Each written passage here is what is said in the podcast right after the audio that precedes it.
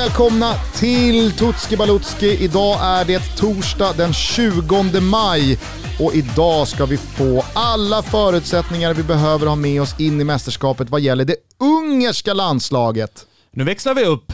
Det gör vi sannoliken. Italien, Holland och så Ungern. Peppen bara, den slår i taket nu. Men eh, alltså, jag minns Ungern med värme från sist det begav sig 2016. Faktiskt, en jävla skräll. Då gick de ju och vann gruppen. Så det, det, det, var en stor skräll då. Det var ju många skrällar då, så det, det, de var en av dem. Det är ju också så att Ungern är en av de här nationerna från den delen av Europa som eh, firade stora triumfer om vi backar backar bandet ett par decennier. Mm. Kanske inte lika mycket meriter och medaljer att skryta med på, på sistone, men det här är väl en stolt jävla fotbollsnation? Ja det är det. är precis som du är inne på, backar vi bandet till typ 30, 40, 50-talet så var man ju faktiskt att räkna med på allvar. Man tog en andra plats VM Frankrike 38, ett VM där Sverige faktiskt kom fyra, torskade bronsmatcher mot, eh, mot Brasilien. Wow. Faktiskt.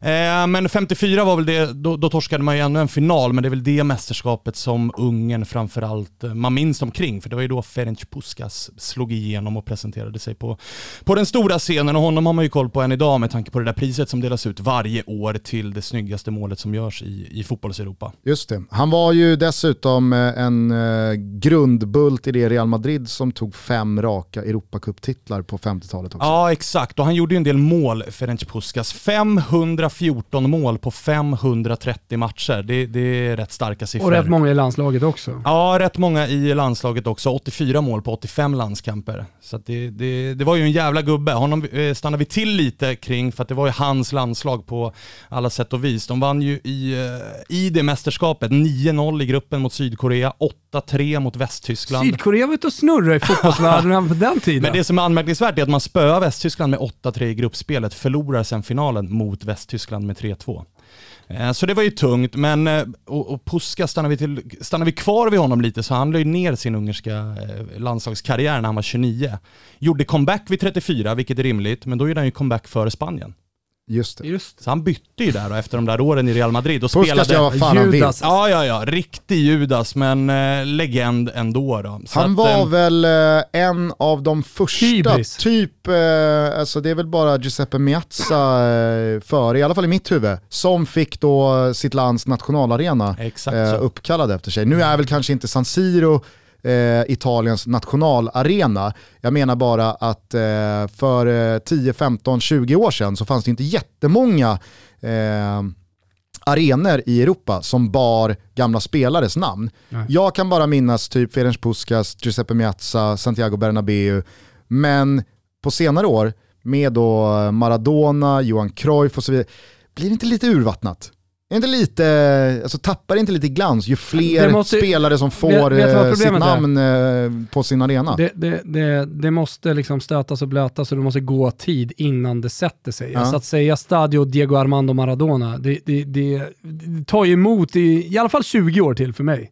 Så att uh, vi får återkomma med alltså. någon, en, en mästerskapspodd om vi lever om 25 år. Och så kanske vi blickar tillbaka på det här avsnittet som att, jo, men Wilbacher hade ju rätt här. Ja. Samtidigt, det vi har nu är ju sponsornamn eller legendarnamn och då är det ju rätt lätt att välja. Absolut, välja jag menar bara att den här inflationen, det, det, alltså, det, alla förlorar på det. Ja, jag, jag hör vad du säger.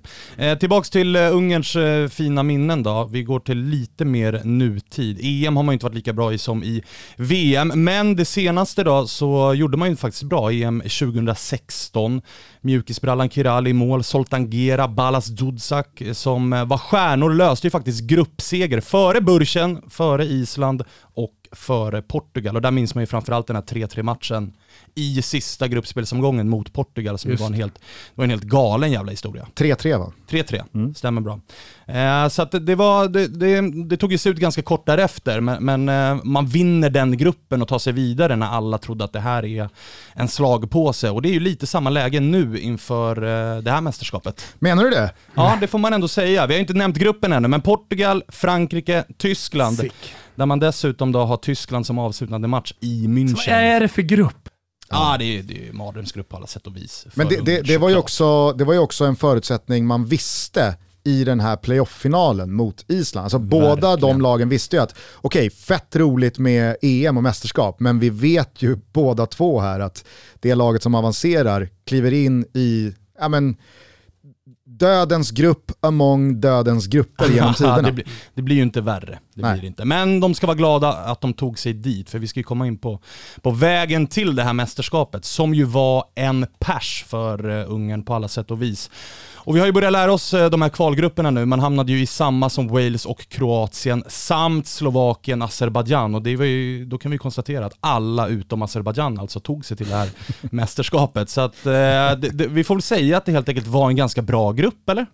Ja, eller liksom alla var lika dåliga. Ja, någonstans, ja. Eh, någonstans där. De inledde ju faktiskt riktigt bra i det här. Spöade Kroatien och Wales, satte sig lite pole position. Men sen så gick det ju ut för och när vi summerar så kom de alltså näst sist före Azerbajdzjan bara. Så att det var ju inte jättebra. Och då får vi gå till Nations League eh, 18-19 då, det är ni med på. Då var man i grupp C, man hade Finland, Grekland och Europas sämsta gäng i gruppen. Estland. Ja, helt korrekt. Eh, och även här då skulle det visa sig bli eh, en tajt historia. Inför gruppens sista omgång så hade vi såklart Estland sist på en pinne. Ungern var då trea på sju pinnar. Grekland tvåa på nio, Finland ett på 12. Så allt talade ju för att Ungern skulle missa det här eftersom att Grekland hade Estland hemma i den sista matchen. Mm. Och här får vi väl någonstans det, det, liksom det mest konkreta exemplet på ordspråket även en blind höna kan hitta ett korn. För Estland vinner ju faktiskt mot eh, Grekland borta samtidigt det som var, Ungern Det var det ultimata eh, exemplet på att den, den sägningen den funkar. Den funkar. Det är en idiom som håller. så var det dessutom det allra tydligaste beviset på var Grekland är någonstans i sin fotbollscykel. Ja, så vi, vi, väljer att inte ge det här till Estland. Mm. De är, Grekland är bara, eller de är lika dåliga som Estland då. Det är väl det vi landar i. Eh, slutspel i alla fall för Ungern, där man först slaktar Bulgarien i semifinalen och i finalen väntar sedan Erik Hammarens gäng då, Island. Där ju Gylfi i Island ledningen tidigt i den här matchen och det håller sig hela jävla vägen till minut 88 då Luik Nego gör kvitteringen och på ren eufori så kommer underbarnet Dominik Saboslaj, tar bollen efter en isländsk hörna tror jag att det är, på egen planhalva rundar 3-4, han åker ju slalom genom Island innan han prickskjuter in 2-1 eh, målet och den euforin efter det målet, den är eh, helt otrolig. Ja, jag jobbade med den där matchen i höstas och eh, jag minns att när jag ser den här kontringen ta fart så känner jag nu är det nog ganska många isländska personer som drömmer sig tillbaka till att Lasse Lagerbäck skulle stå på den där tränarlinjen eh, och inte någon annan. För att eh, hade man haft Lagerbäck där, då hade ju Island spelat EM i sommar. Definitivt, definitivt. Så att, och det, med tanke på, man såg ju i den ungerska euforin också att det var, det var mycket känslor med tanke på hur, i gruppen i Nations League, att det, det, alltså på pappret det ska ju inte gå. Estland har, eller Grekland har Estland eh, på hemmaplan i sista omgången. Det räcker med ett kryss så, så är Ungern, då blir det inget slutspel och då blir det inget EM. Och så ligger man under hela vägen till minut 88 mot Island. Alltså de ska vara glada att de ens får en kvittering mm. och en förlängning tre, fyra minuter senare så har de vänt på matchen. Alltså det, var, det, var... det var lite Manchester United mot Bayern München där, 99. Ja, faktiskt. faktiskt. Det, var, det var en rättvis 1-0-ledning som kanske inte skulle varit 5-0, men det, det var liksom kontroll och här är rätt lag på väg att vinna. Verkligen. Och sen så kommer det en sen kvittering, de börjar ladda för förlängning med, med lite eh, slaka huvuden och, och det, det är känsla i gruppen och då bara visslar man in tvåan också. Ja, och vi var väl inne på PSG Atalanta. Mm. Champions League-kvarten i fjol. Där också, sådana magiska ögonblick. Men där, vi var inne på det i något annat avsnitt där får man ge det till Uefa. Nations League, det, de där slutspelsmatcherna var fan, eh, de var fan otroliga. Ja, de hade varit roliga att se med tokigt oh. folk på läktaren. Det kommer, det kommer. Herregud, det kommer, ja. det kommer. Tutski Balutski är sponsrade av Bookbeat, ljudbokstjänsten med över 200 000 ljud och e-böcker. Mm, jag ligger ju hemma på kvällarna och lyssnar på de klassiska radioreferaten. Ljudboken heter Fotbollens mest magiska ögonblick. Den är helt otrolig.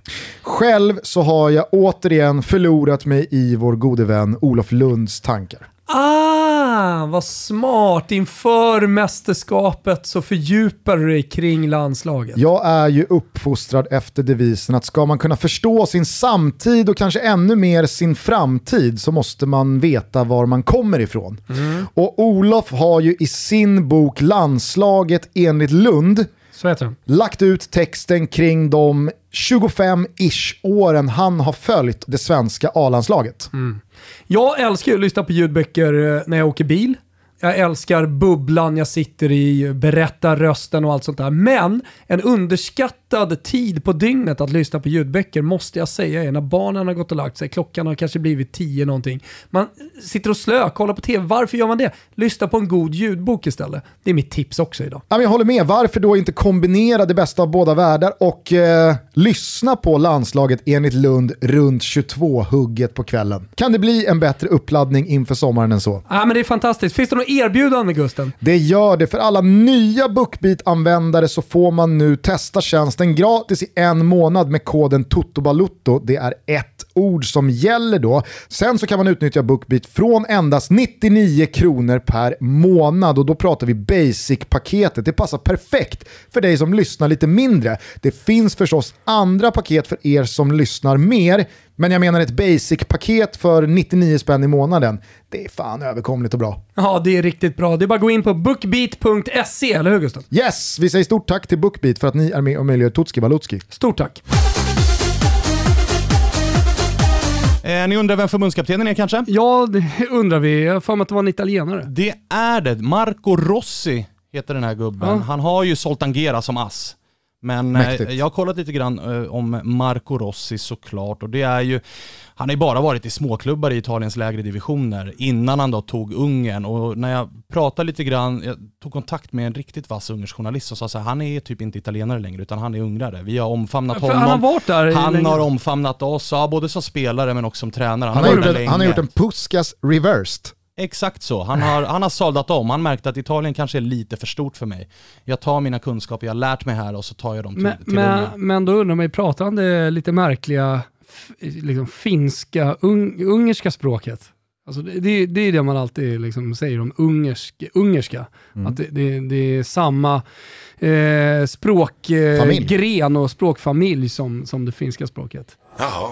Det vet jag faktiskt inte, men han har ju varit där, han har ju varit där i uppemot en tio år nu. Så, att, eh, så att han, han lär ju ha ett hyfsat språk i alla fall. Sen vet jag inte om den, om, när italienskan blir ungerska så vet jag inte om det också kommer dit inslag av finska. Det kan, det kan jag inte riktigt svara på. Men eh, han är oerhört omtyckt i alla fall och det råder liksom, han är nationalhjälte. Han Hur länge har han varit på posten?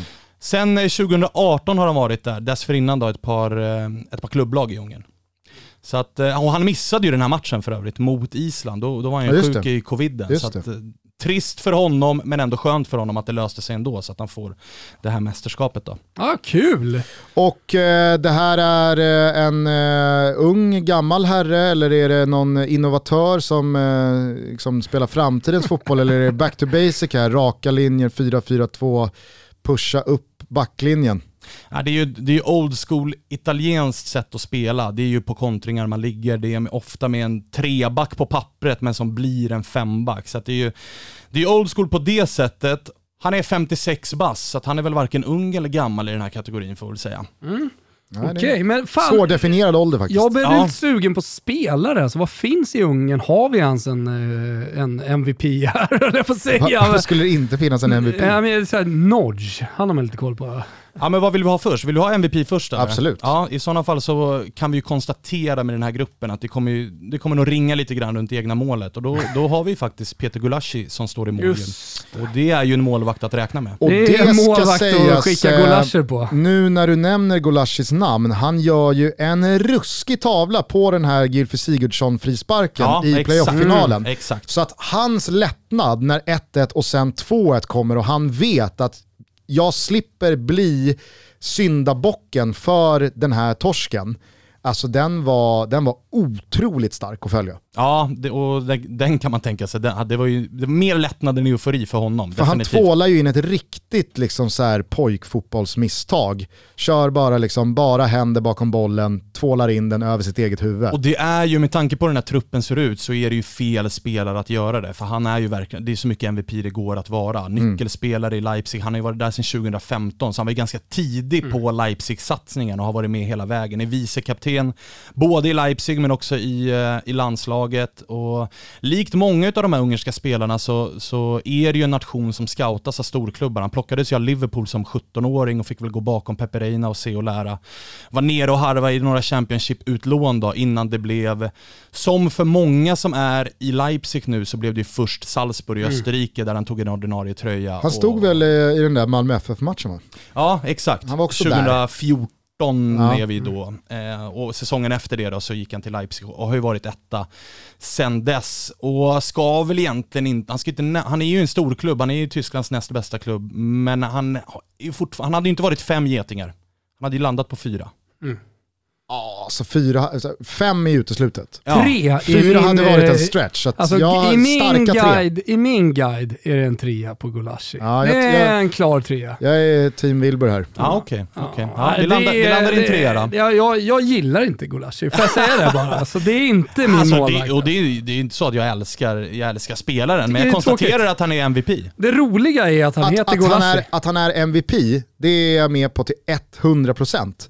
Eh, jag, jag, jag, jag, tycker dock inte att han har haft en karriär, han har inte heller haft en tid i Leipzig där det har varit och jävlar har ni liksom sett Gulaschis eh, utveckling, har ni sett hur han har spikat igen? Och det, det, det är inte någon extraordinär målvakt som gör sådana här otroliga Peter Panter-räddningar. Ändå liksom såhär tvåan i Bundesliga, så jag menar så vi måste ja, ge det till honom. Det är ja men det är ingen som försöker ta bort och, någonting från honom. Ja lite försöker vi ta bort från men, honom. Ni försöker ta bort fyra. Ja. Men om någon av er kan nämna en sån här insats man minns av Peter Golashi för att han har varit en jävla vägg, så får ni gärna Berätta det Det finns säkert många, jag kollar inte så jävla mycket Leipzig. Nej, det ska jag väl säga att jag inte heller gör. Jag konstaterar bara att... vi ska sätta oss ner i studion kring Golashi här. Det är ett, han är ordinarie och han är vicekapten i ett lag som två raka säsonger har varit i slutspel i Champions League. Så att uppenbarligen så är det ju en viss nivå på de här ja, spelarna. Men eh, då tar vi oss till stjärnskottet tycker jag. Ja, det kan vi absolut göra. Och stjärnskottet hör ju ihop såklart med snackisen. För då ska vi tillbaks till eh, den lilla parven som sköt dem till det här mästerskapet, nämligen Saboslaj mm. Dominik. Han är ju bara 20 bass fast. Så att det är ju det, det, är en fin karriär han har framför sig. Eh, och gick ju till, precis som Gulashi då, så gick han till eh, Salzburg och så i vintras här till Leipzig, men är ju skadad, gick ju sönder i december, har inte spelat fotboll sedan dess. Så att det är ju såklart den stora snackisen om stjärnskottet, att Kommer han tillbaka? I vilket eh, slag är han tillbaka? Men vad är det för skada då? Det är ändå mitten på maj nu. Mm, eh, knäskada. Okej, okay, det är typ korsband eller? Nej, jag vet inte om det, är, om det är korsband eller om det är någon menisk. Det är lite oklart. Men, men eh, han, rehabplanen är att han ska kunna spela EM och det har inte kommit några bakslag på den. Så det, det finns fortfarande stor, stora förhoppningar och han är med i någon form av så här stor bruttotrupp som har tagits ut. Så mm. det, det, finns fortfarande stora förhoppningar. Senaste matchen han spelade var ju mot Wolfsberger Alltså de som spelade i Europa League, som man trodde var Wolfsburg. Eh, österrikiska alltså, med Salz, Salzburg. Eh, alltså ja, och alltså han är ju 20 bast i det här Salzburg-laget och gör, han tar alla straffar, han är nyckelspelare där, gjorde två mål i Champions Leagues gruppspel, startade 11 matcher innan han gick sönder, gjorde 10 poäng på de matcherna och Leipzig plockar ju honom nu är det ju en lek med siffror i och med att det här är en, en, liksom, en huvudklubb och en, och en farmaklubb, men det är trots allt Ungerns dyraste spelare någonsin. De plockar en spelare som har en ganska tuff knäskada, så det säger ju en del ändå om vilken kvalitet det är på den här spelaren. Och alla som har sett honom spela ser ju att det här Nej, är, ett, det här är ett underbarn. Ja, ja. Det här kan bli något riktigt överjävligt. Det är ju ett, eh, ett kvicksilver kan man ju mm. säga. Det är det, och som också har, eh, han har ju dojan, alltså han har ett otroligt skott. Mm. Frisparkskung i, i Salzburg och kommer ju ta hand om, så länge han är helt tar han ju hand om straffar, frisparkar, hörnor i det här ungerska landslaget Stor också, också. fan nästan 90 och, men ja. ändå väldigt rörlig och teknisk och allt. Dundergubbe, Dominic, han gillar man ju verkligen. Ja. Det skulle kunna vara vår gubbe. Mm. Du kör bara förnamn? Uh, ja, jag kör. Spelar man i Salzburg, du är på first name basis han är med, med mig va? Med Soboslaj. Tutska Balutski är sponsrade av Simor och du vet väl Thomas vad den klassiska sägningen är kring lag som ska åka på bortamatch? Eh, de ska resa. Mm, precis, men vad packar man inte ner i väskorna som ska lastas in i planet? Utan Öm, vad har man... Ömtåliga saker som hårspray och sånt. Det kan ju sprängas i bagaget. Ja, så är det ju absolut. Det är bra att du slår ett slag för DGR, alltså Dangerous Goods. Men Vad packar inte fotbollsspelare ner i de stora trunkarna? Vad har man alltid med i handbagaget? Ja, men sin uh, padda. Nej. Jo, men så man kan ja, kolla, kolla, på Simor till exempel. Men den klassiska sägningen är att man inte packar ner skorna och benskydden. Aj! om nu väskorna skulle komma bort till bortamatchen, ja men då behöver man i alla fall ha skor och benskydd. Ja, För fast det, benskydd det ju... löser ju, det är ju bara att käka paket cigg och så stoppar du innanför. Okej, men skorna kan du väl i alla fall tillstå är viktiga, ja, att de inte ja, kommer ja. på villovägar. Och jag tänker att simor abonnemanget är alla EM-tittares fotbollsskor. Aj. Det ser man till att man har med sig in i mästerskapet och man gör det redan nu. Om man inte har Simor så ser man till att skaffa det nu. Exakt, så in på Simor, skaffa ett abonnemang, vi ses i rutan. Tack Simor för att ni är med och möjliggör Tutski Balutski. Tack! Vi rör oss vidare till snackisen då, ifall ni inte har några ja. mer saker att tillägga om Saboslaj. Eh, för där har man ju också en annan grej, det är ju Balazs Dzudzak som ju inte har lagt av. Det är ju en del som har trott det med tanke på att han har ju huserat i, i Gulfen då de senaste åren, men vände ju hem till Debrecen här under den här säsongen och de är ju ungerska tvåan nu. De leder visserligen den, men han är där och han har själv... Det är ganska många som inte vet vem fan du surrar om det. Balas Dzudzak. Ja. Alltså den vänsterfoten var ju någonting och senaste, såg man det senaste mästerskapet då vet man ju vem Ballasch Absolut, det, men jag är en ju, inkluderande kille här. Sen så har ju Sverige sprungit in i Ungern en hel del. Eh, ja. Eller kvalspel mm. senaste 10, 12, 74% av alla som undrar vem fan det här är. Okej, okay, men det är en nationalikon i alla fall fotbollsmässigt. Alltså han har spelat eh, otroligt många landskamper och eh, valde ju att casha in och många trodde att det var över och när han vände hem, att han gör det till liksom sin klubb som är i ungerska tvåan det har ju varit lite två läger om att ska han med, ska han inte med? Han har själv gått ut och sagt att han typ vill vara med, han har inte stängt dörren men det verkar ändå som att en majoritet känner av folket och supporterna känner att det är över. Det är ingen idé. Vi har tagit oss dit utan dig så att vi behöver inte dig nu. Och på den nivån du har spelat de senaste åren och som du är på nu så är det ingen idé. Så det, det, har varit en snackis men det verkar inte bli något, någon comeback för Zudzak. Han har ändå härjat i typ tre, fyra olika klubbar där nere i, liksom. Han cashar in rejält. Jag tror att uh, han har sett en del den här gubben. Han har sett, och gjort, han, han, har, han har sett och gjort en del. Ja. Annars ska man ju säga att det är ett självförtroende. Alltså sen, sen september 2020 så har de spelat 11 matcher, torskat en. Och då har vi, vi har ju oavgjorda resultat mot Ryssland och mot eh, Polen och vi har, eh, vi har vin, dubbla vinster mot Turkiet. Så det är ändå ett landslag som, som är lite grann på uppgång och som kommer med ett självförtroende och trots att gruppen är tuff så tror jag att de också minns vad de gjorde i det senaste mästerskapet där man kommer före Portugal i gruppen. Portugal som sen går och vinner turneringen. Så att, visst, vi kan sitta och garva och säga att de här kommer bli en slagpåse, men så som de har presterat så tror jag nog att det ändå finns ett hyfsat hopp här. Jag har hittat lite bensin på elden till eh, snackisen om Djurdjak eh, ska komma tillbaka eller inte. Han står ju alltså på most caps tillsammans med Gabor Kirali. Så att en match till med det ungerska landslaget och han går upp som ensam. Så att kanske Kyrali har någonting att säga till om där. Men jag tänker också att eh, det, det, finns ju faktiskt en möjlighet att Tyskland står på noll poäng när Ungern möter Tyskland.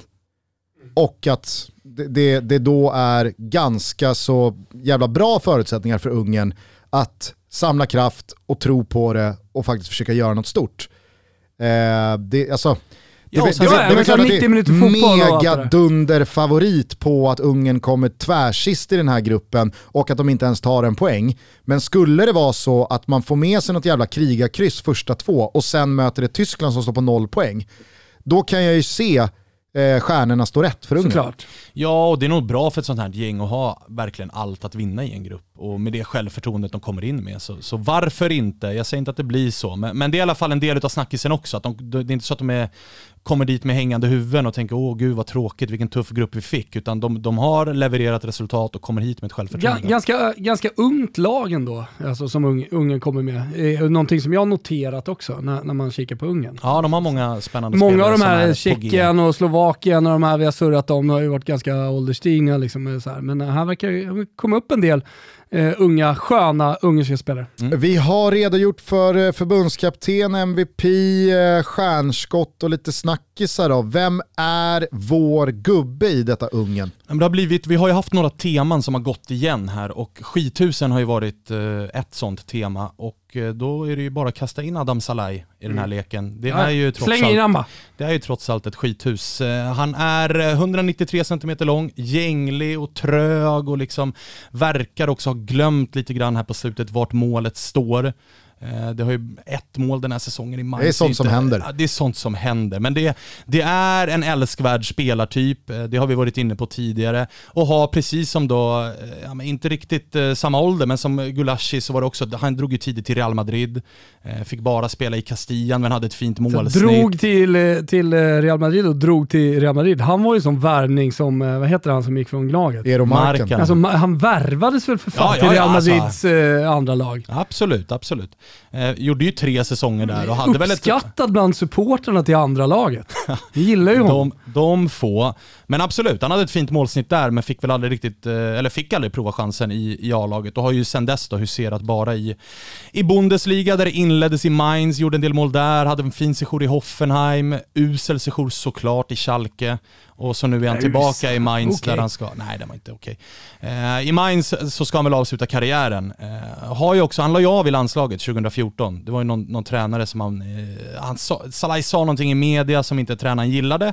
Petades... Ska han petas? Ja, petas i augusti, tränaren får sparken i september, då är han tillbaka. Så att, eh, sånt uppskattas ju också, att det verkar ju vara karismatisk och passionerad anfallare alltså, allt. Dundergubbe det här alltså. Ja. Skithus med känslor, det, det, då blir man våran gubbe. Men vad sa han, är sen 80-talist eller? 87 87 är ja. han, så det är ju sista mästerskapet för honom. För att något, eh, något, VM, något VM lär det ju inte bli och i sådana fall hoppas man väl på att det kommer upp lite nya spelare då i, eh, i Ungern. Han var ju otroligt bra i Hoffenheim. Det ska jag säga. Sen ja. dess har jag inte sett eh, mycket bra av Adam Shalai. Men, det är inte många som har det. Nej, men där, där, där finns det ju någonting. Ja, alltså har du den längden och den erfarenheten, gjort tio säsonger i Bundesliga, det är klart att det är ingen spelare som man liksom ska garva bort. Och med tanke på hur det här landslaget kommer spela också, det kommer vara mycket fokus på inlägg, det kommer vara mycket fokus på fasta situationer. Det är, det är klart att han kommer spela nyckelroll dessutom då, så att det, det, det blir absolut våran gubbe. Var det, det där, dags. Var det där ungerskt? Det var, den, det var den ungerska varianten. Är, precis. Folk förstår väl tydligt vad det är det handlar om. Ja, okej. Okay. Eh, en poäng i gruppen. Man löser det där sista krysset mot eh, Tyskland. Jag, jag vill ändå tro på det. En poäng exakt. En poäng exakt. Vår gubbe löser det i 87 minuten. Ungern att ta en poäng i gruppspelsfasen. Eh, det här är en rubel ni givetvis hittar under godbitar och boostade odds hos Betsson. Ni behöver vara 18 år fyllda ifall ni tänkt rygga det här spelet. Och så kommer ni ihåg att stödlinjen.se finns öppet dygnet runt ifall man känner att man själv eller någon i sin närhet har lite problem med spel. Vad får man för odds på exakt en pinne på Ungern? 3,50. 3,50? Mm. Nej, men jag ser det som, eh, jag ser det som eh, ett, ett bra, korrekt satt odds. Ja, alltså jag ser bara ryggen. Nej, men jag, jag, jag, säger bara att en seger för Ungern är ju farfetch. Verkligen. Således så lever ju det här spelet förmodligen i tre matcher. Mm. Ja, det kommer ju absolut aldrig vara över. Nej, jag tror, inte, jag tror inte att det är över efter två matcher. Nej, och sen ser man ju underskattningen från någon av de här stora giganterna rotera bort sig. Eller, alltså, Tyskland kan ju lika gärna ha gått rent när de möter Ungern i sista och då ställer Adam upp med något B-lag och så Adam Salai ja. på en hörna och så kommer en sen kvittering från tysken. Så att den är, gillar den. Vilken härlig eh, liksom... Uh, Ungers guide. Ungers guide. Jag älskar de här lite mindre Magyarok, som de kallas. Ah, Magyar. Ja, exakt. Ja, Exakt. Har ju också eh, Nemzeti Tizengi. Vet ni vad det betyder? Uh... Nej. Det betyder nationalälvan. Också smeknamn. De kör ju dubbla smeknamn. Jo, ja, men äh, Magyar, alltså Magyars, alltså det, pikt, det, det uh, ungerska etniska Nej, gruppen. verkligen inte pikt. Det verkar vara någonting där i, i mellersta Europa. Med, stolt med jävla Ungern alltså. Det finns en stolt historia, men det är en annan podd. Jag noterar eh, Shoboslajs eh, födelseort här. Den är inte, den är inte lättuttalad. Jag tänkte ge det ett försök, men, men jag hoppade det. Du kan ju testa. Tjeckisfehervar. Snyggt. ja, du hör.